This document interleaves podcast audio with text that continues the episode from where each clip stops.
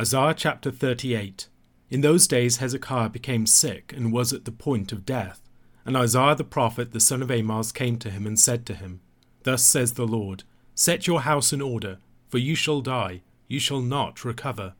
Then Hezekiah turned his face to the wall and prayed to the Lord, and said, Please, O Lord, remember how I have walked before you in faithfulness and with a whole heart, and have done what is good in your sight. And Hezekiah wept bitterly.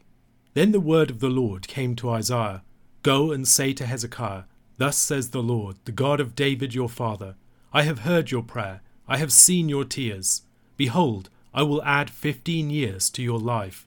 I will deliver you and this city out of the hand of the king of Assyria, and will defend this city. This shall be the sign to you from the Lord, that the Lord will do this thing that he has promised. Behold, I will make the shadow cast by the declining sun on the dial of Ahaz turn back ten steps. So the sun turned back on the dial the ten steps by which it had declined. A writing of Hezekiah king of Judah, after he had been sick and had recovered from his sickness. I said, In the middle of my days I must depart. I am consigned to the gates of Sheol for the rest of my years. I said, I shall not see the Lord, the Lord in the land of the living. I shall look on man no more among the inhabitants of the world. My dwelling is plucked up and removed from me like a shepherd's tent. Like a weaver I have rolled up my life. He cuts me off from the loom. From day to night you bring me to an end. I calmed myself until morning. Like a lion he breaks all my bones. From day to night you bring me to an end. Like a swallow or a crane I chirp. I moan like a dove. My eyes are weary with looking upward. O Lord, I am oppressed. Be my pledge of safety. What shall I say? For he has spoken to me, and he himself has done it. I walk slowly all my years because of the bitterness of my soul. O Lord, by these things men live, and in all these is the life of my spirit. O restore me to health and make me live. Behold, it was for my welfare that I had great bitterness. But in love you have delivered my life from the pit of destruction for you have cast all my sins behind your back. For Sheol does not thank you, death does not praise you. Those who go down to the pit do not hope for your faithfulness. The living, the living, he thanks you, as I do this day. The Father makes known to the children your faithfulness. The Lord will save me, and we will play my music on stringed instruments all the days of our lives at the house of the Lord. Now Isaiah had said, Let them take a cake of figs and apply it to the boil that he may recover. Hezekiah also had said, What is the sign that I shall go up to the house of the Lord? As in the case of the preceding two chapters concerning the Assyrian crisis of 701 BC, much of the material of Isaiah chapters 38 and 39 is also found in 2 Kings, these two chapters having extensive overlap with the material of 2 Kings chapter 20. If we believe, as most commentators do, that chapters 36 and 37 relate to the events of 701 BC rather than to an earlier attack upon Jerusalem. It would seem that both in 2 Kings and in Isaiah, the narrative material is not in chronological order. This is indicated by the text itself, which promises the deliverance of the city and Hezekiah from the king of Assyria, strongly implying that this is prior to 701 BC, at a time when the Assyrian threat was imminent. The visit of the envoys of Merodach Baladan, king of Babylon, also almost certainly did not occur after the events of 701 BC. Merodach Baladan had taken the throne of Babylon in 722 BC and had secured Babylon's independence from Assyria until removed in 710 BC. In 703 BC, he returned from Elam, incited a rebellion against Assyria in Babylonia again, but was removed within the year. Although he had managed to flee to Elam again, it is highly unlikely that he was sending envoys to Hezekiah in Jerusalem any time after 701 BC. As chapter 39 seems to be connected to chapter 38, as the illness of Hezekiah seems to have occasioned the sending of the envoys, we also have to consider the fact that Hezekiah was told that he would have 15 more years to live. This clearly presents a constraint for our dating, although, as there are wildly varying dates given as the most likely year of Hezekiah's death, it might not help us as much as we might expect it to. A further detail is the introductory phrase, in those days, in this chapter, which, taken with the allusion to the imminence of the threat of the Assyrians to Jerusalem, weighs in favour of a date nearer to 701 BC. On balance, my inclination is to date Hezekiah's illness to around 704 to 703 BC. We are still left with the question of why the chronology of the text is disrupted at this point in 2 Kings, 2 Chronicles, and Isaiah. In the case of the book of Isaiah, it is helpful to consider the structure of the book more generally. The accounts of chapters 36 to 39 have several parallels to the earlier accounts concerning Ahaz, Hezekiah's father, in chapters 7 and following. The two kings face similar crises, the first in the Syro Ephraimite crisis of the 730s, and the second in the Assyrian crisis of 701 BC. But their responses to those crises are contrasted. In both cases, they are given signs by the Lord. In Ahaz's case, the signs are those of new birth. In Hezekiah's case, the sign represents the turning back of time and his deliverance from illness and death. In both of these cases, the signs to the kings also symbolize the fate of their kingdom. In Isaiah, the events of chapter 39 also anticipate the latter part of the book, which focuses upon Babylon, making it a very natural seam at that point in the text. The city is under threat, but the king is also seriously ill, at the point of death. As if the severity of his illness were not enough, the Lord sends Isaiah to Hezekiah to confirm the fact of his forthcoming death he will not recover, and his nation is on the brink of being overrun by the Assyrians. The king is expecting death at one of the most critical times in the nation's history. He would have to leave the reins of the nation in the hands of his son Manasseh, a man who proved wicked for much of his life, although some commentators question whether he yet had an heir. The symbolic relationship between the physical body of the king and the body politic has been much explored by writers and poets and theorized by theologians and political thinkers, perhaps most notably in the work of Ernst Kantorowicz, who wrote on the subject in The King's Two Bodies. The illness of King Hezekiah is a symbol of the ailing of the kingdom and its nearness to death. Can the kingdom be delivered from the exile that seemingly awaits it? Hezekiah's response to the Lord's announcement is to turn his face to the wall and to seek the Lord's reprieve he calls upon the Lord to consider the way that he has walked before him faithfully. Like his forefather David, he has walked before the Lord with a whole heart, seeking to do what is good in the sight of the Lord. After the idolatry of the reign of Ahaz, he has sought to re establish true worship in the land, and to root out all the idolatry and false worship that had become entrenched there. As the account of 2 Kings informs us, even before Isaiah had left the courts of the palace, the word of the Lord came to him, sending him back to Hezekiah with the message that his prayer had been heard. The Lord addresses Hezekiah as the God of David his father. He will be healed and restored. Second Kings adds the detail that on the third day he will be raised up to go into the house of the Lord. This won't merely be a reprieve of short duration. The Lord will add fifteen years to his life. As the king symbolizes the nation, this deliverance is not just for Hezekiah as a private individual, it's also for him as the representative of the nation and the city. The city will also be delivered, delivered from the hand of the king of Assyria. God's commitment to the city is for the sake of David his servant, and also for his own name's sake. He has placed his name in Zion's temple, and he is jealous for its holiness. 2 Kings chapter 20 verses 8 to 11 give a longer account of the sign given to Hezekiah, making clear that the sign was one concerning which Hezekiah was given a choice. And Hezekiah said to Isaiah, What shall be the sign that the Lord will heal me, and that I shall go up to the house of the Lord on the third day? And Isaiah said, This shall be the sign to you from the Lord, that the Lord will do the thing that he has promised. Shall the shadow go forward ten steps, or go back ten steps? And Hezekiah answered, It is an easy thing for the shadow to lengthen ten steps Rather, let the shadow go back ten steps. And Isaiah the prophet called to the Lord, and he brought the shadow back ten steps, by which it had gone down on the steps of Ahaz. King Ahaz had rejected a sign when it was offered to him back in chapter 7 in a false show of piety. His son Hezekiah gladly receives his.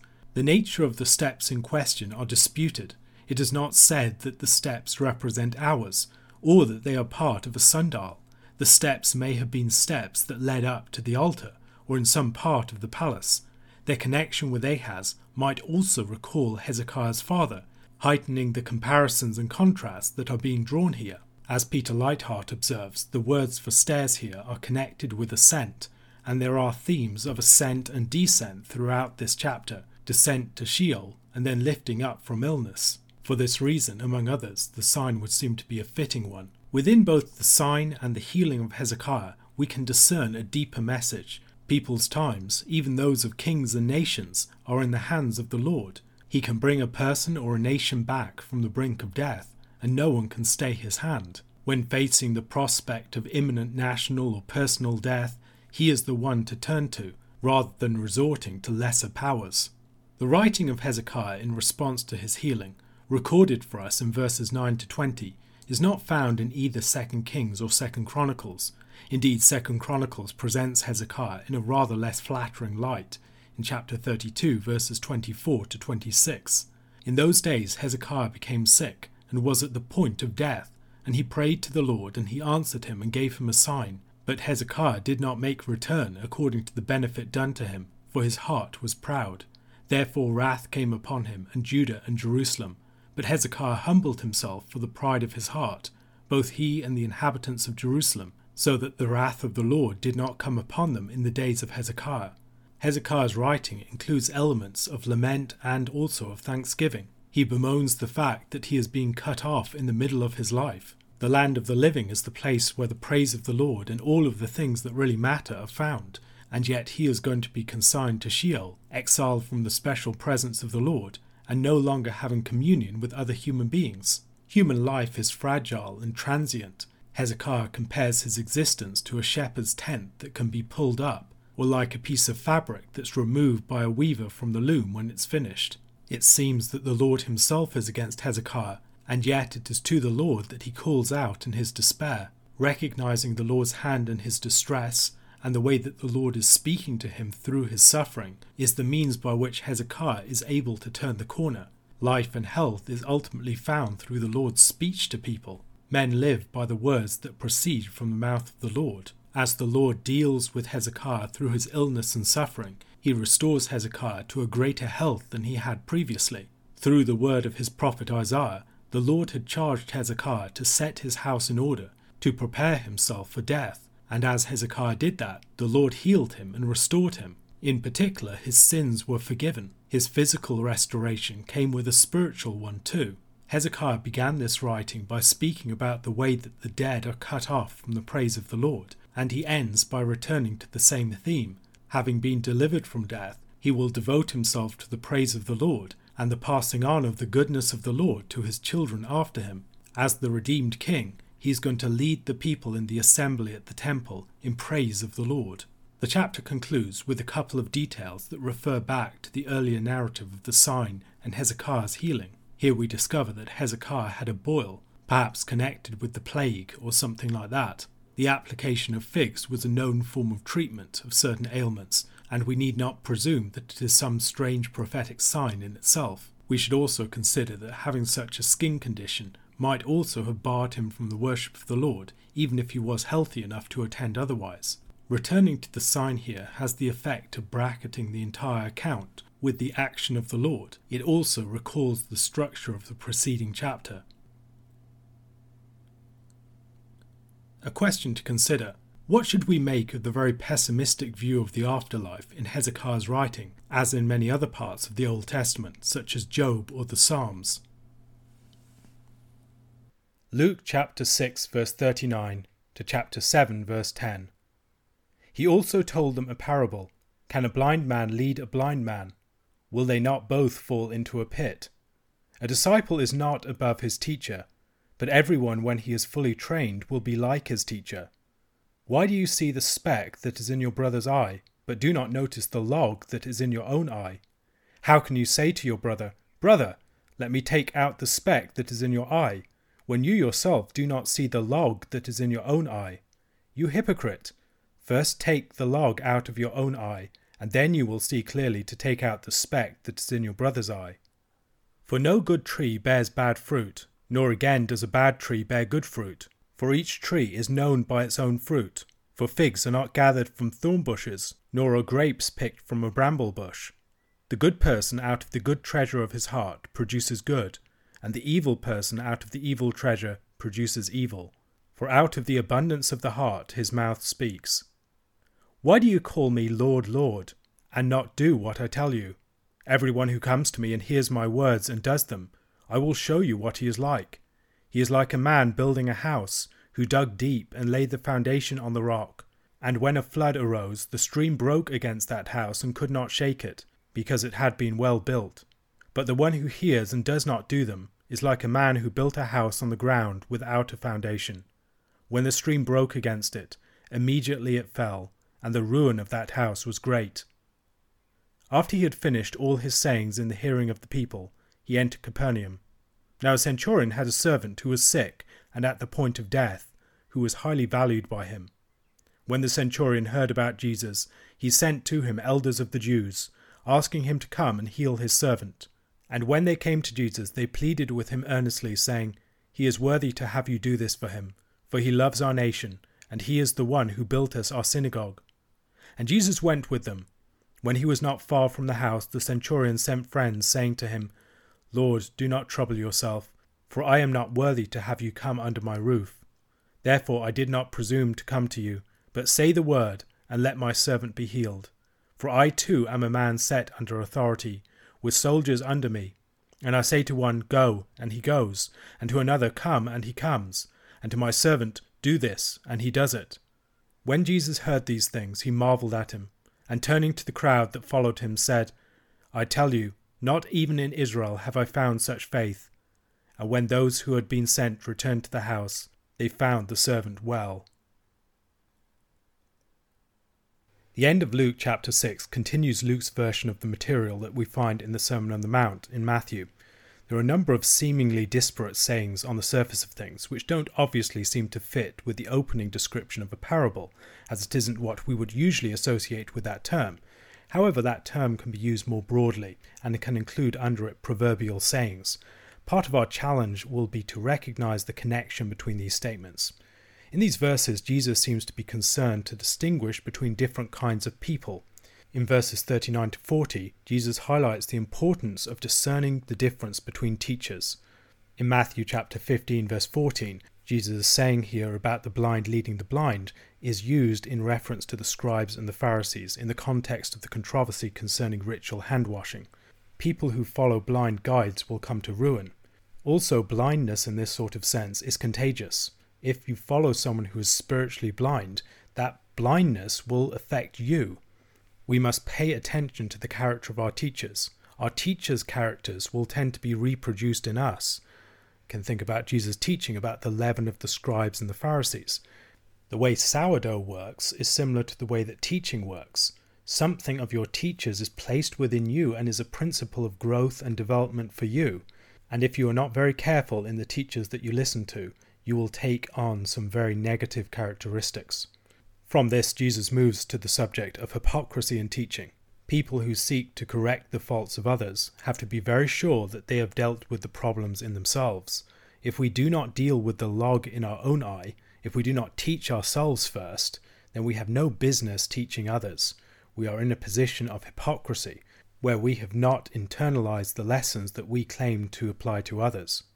Jesus' teaching about teaching, here as elsewhere, is very shrewd. He recognizes the way in which teachers will often use their teaching as a way of getting power for themselves, as a way of actually avoiding addressing their own problems. Indeed, teaching others can be a means of deflecting attention from the issues within ourselves.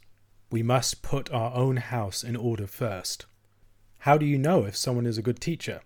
You test them by the fruit that they produce. This can be seen in their actions, it can be seen in their more general character, it can be seen in the sort of people that they create around them. If you want to know if the teaching of a church is good, pay attention to the people who have been there for several years. See what character it has produced in them. In discerning whether someone is going to be a good leader of people, look at their relationships, look at their families, look at the people who have come under the realm of their influence. Are they thriving? Are they growing? Are they people who are maturing into good character? Or are they people who are stagnating, or perhaps growing in forms of wickedness? Are they marked by an unhealthy fear towards that teacher or authority figure, or are they marked by joy in relationship to them? Are they liberated by that teacher, or are they held in bondage by that teacher? When you're a student, you are not an expert, But there are ways, even if you are not an expert, to discern whether someone is a good teacher. And this is the primary way. Pay attention to their fruit. What do they produce around them? Do they have a track record of good judgment? Do they have a good reputation with their surrounding society? Are they at peace with people, or are they constantly causing conflict? Are they producing maturity in the people under their teaching? What about themselves? Are they living righteous lives? Are their families in good order? Do their actions testify to their righteous character? Where these things are lacking, we should be wary. We may not know exactly where they are going wrong, but we have a good indication that somewhere they are going wrong. Out of the abundance of the heart, his mouth speaks. If you can discern the fruit of people, you have an indication of their character. And if you have an indication of their character, you have an indication of the source from which their teaching is coming. If that source is a good one, they are people to listen to. If that source is a bad one, keep your distance. The importance of testing teachers is found throughout Scripture. We can see this in the testing of false prophets in Deuteronomy. You see false prophets by the failure of their prophecies, or by the fact that they lead people away from God. Deuteronomy chapter 13 describes this in detail, also chapter 18, verses 21 to 22. And if you say in your heart, How may we know the word that the Lord has not spoken? When a prophet speaks in the name of the Lord, if the word does not come to pass or come true, that is a word that the Lord has not spoken. The prophet has spoken it presumptuously. You need not be afraid of him. Test your teachers, test their teaching, test their manner of life consider the longer term effects of their teaching in their lives and in the lives of people around them, in the lives of the people who listen to them. Having discussed the character of teachers, Jesus moves to the character of disciples. There are many who might give lip service to him, Lord, Lord. Now, these are not words that we've really heard to this point in the Gospel. They seemingly express a great recognition of the authority of Christ and submission to his rule. But yet, many people who have these words on their tongue do not live according to them. They declare him to be Lord, but they do not live according to his word. What foundation are we building upon? Our lives are like houses, and if we're not careful, we'll build them on something other than solid rock. To hear Christ's word and to obey it is to have an integrity of life that will hold us firm in times of testing. And it's in the time of testing that the difference between wisdom and folly is revealed the foolish person is revealed in that moment of testing. As the storm comes in their life or their world, they collapse. However, the person who has true integrity, the person who hears and obeys, the person who declares Lord, Lord, and submits in their actions, that person will find security and strength. As we see in the wisdom literature, time and crisis tend to be the things that divide between the wise and the foolish, between the righteous and the unrighteous, between those who have integrity of life and those who do not. In those moments of crisis, or in the longer term harvest that we reap over time, our character is seen. There are periods in our lives which will be mostly those of sowing. We'll be making decisions that have long term effects, but we won't be reaping those effects just yet. There will be other periods in our life that are mostly times of reaping, times when we're experiencing the consequences of decisions that we have made long before. And for many people, these are the times of crisis. Midlife crisis, for instance, comes when people reflect upon their decisions in marriage, their decisions in their friendships, in the vocations that they chose, all these other things, and they experience the consequences, and there's no easy way out of them. They feel trapped in their folly and they don't know what to do. And for many people, such times involve falling into new and greater folly. The wise, however, those who follow Christ's words, will be prepared for such periods of crisis they will have sown good seed, and they will reap a harvest of righteousness. Chapter 7 begins with a centurion sending messengers to Jesus asking for the healing of his servant. It is not unlikely that this centurion would have been the highest ranking military officer in Jesus' base town of Capernaum. Jesus doesn't actually meet the centurion. Others approach Jesus on the behalf of the centurion, and they approach Jesus on the basis of an honor and patronage culture. They are beholden to this man. He's a good man. He has given them a great gift. He's helped to build their synagogue. And so they can speak on his behalf to Jesus, saying he's a worthy man, he merits your attention.